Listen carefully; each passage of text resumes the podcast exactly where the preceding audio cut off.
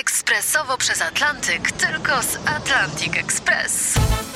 Z nami wyślesz co chcesz, kiedy chcesz, do kogo chcesz i to o 40% taniej. W Atlantic Express wysyłamy wszystko. 1 800 775 7363. Mienie przesiedleńcze, kontenery, paczki do Europy. Atlantic Express o 40% niższe ceny na wysyłki kontenerów, samochodów i paczek. Ekspresowo przez Atlantyk, tylko z Atlantic Express.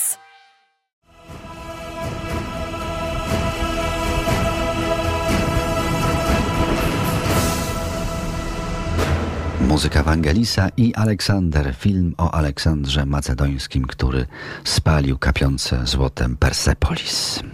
Już powstaje w Warszawie na ścianie bloku na Żoliborzu mural na pamiątkę wizyty Davida Bowie w Warszawie. Autor pieśni Warsaw był w naszej stolicy 40 lat temu, odbył krótki spacer. W zwycięskim projekcie murala Bowie patrzy jak przez dziurkę od klucza przez Pałac Kultury. Czy pałac to klucz do odczytywania architektury współczesnej Warszawy? Czy to się wszystkim podoba? Czy tak byśmy chcieli? O tym, czy za dużo, czy za mało designu w Warszawie rozmawiamy. Y, także o chcianej czy niechcianej pałacowej ikonie architektonicznej miasta. Bliskie spotkania RMF Classic. Naszym gościem jest grafik, rysownik i publicysta Marcin Wicha fiksowanie się w tej chwili, te jakieś przedziwne ideologiczne wojny, które się toczą dookoła Pałacu Kultury, wydają mi się absolutnie absurdalne i wydaje mi się, że pokazują cały fałsz tej sytuacji. To znaczy, pomijając wszystko inne, Pałac Kultury jest w odróżnieniu od większości budynków, które go w tej chwili już otaczają, jest takim miejscem, które ma mnóstwo społecznych funkcji mieści się w nim Pałac Młodzieży, w którym są nieskończone ilości tanich zajęć dla dzieci, od modelarstwa przez malarstwo po zajęcia teatralne i tak dalej. Jest pływalnia, jest ileś knajp, jest ileś teatrów, ileś muzeów, ileś instytucji i tak dalej, więc przy tym e, wszystkim, co się wiąże z symboliką tego budynku, to jest po prostu szalenie potrzebne miejsce i miejsce szalenie wrośnięte w miasto.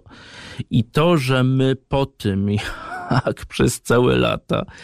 To miasto było kompletnie podporządkowane interesom deweloperów, po tym, jak właściwie poniechano projektowania urbanistycznego, po tym, jak można było to miasto zostawiać w każdy sposób zupełnie dowolny, ponieważ większość nie było objęta planami regulacyjnymi, to nagle się okazuje, że teraz najgorszy problem, jaki, z jakim się nowa władza zdaje się ma zamiar zmagać, to jest y, problem ideologii, która stoi za dekoracjami Pałacu Kultury. No myślę, że to absurd i że to jest przykład tego, jak chybione i nietrafne jest takie ideologiczne myślenie o, mieście i o projektowaniu w ogóle. No tak, zwycięża jakaś funkcja, o której pan wspomniał, jakieś funkcje do spełnienia, prawda? Tak, no bo, bo to cały czas, wie pan, to w pewnym sensie to cały czas wraca to samo, prawda? To znaczy, oczywiście jest mnóstwo sposobów, na jakie możemy oceniać efekty projektowania, designu, designu czy architektury, ale przede wszystkim to chodzi o to, czy dzięki tym budynkom czy przedmiotom nasze życie jest chociaż trochę lepsze czy gorsze. Mhm.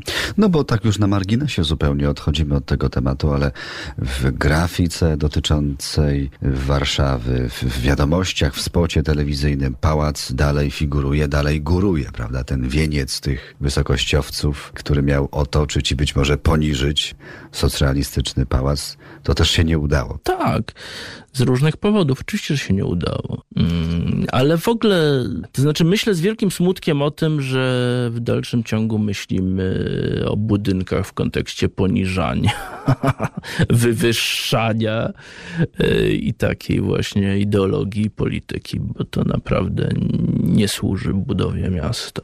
Zacytowałem to, co pan napisał tak, w felietonie ja na dwutygodnik.com. Dokładnie, także to nie moja narracja, ale cytat.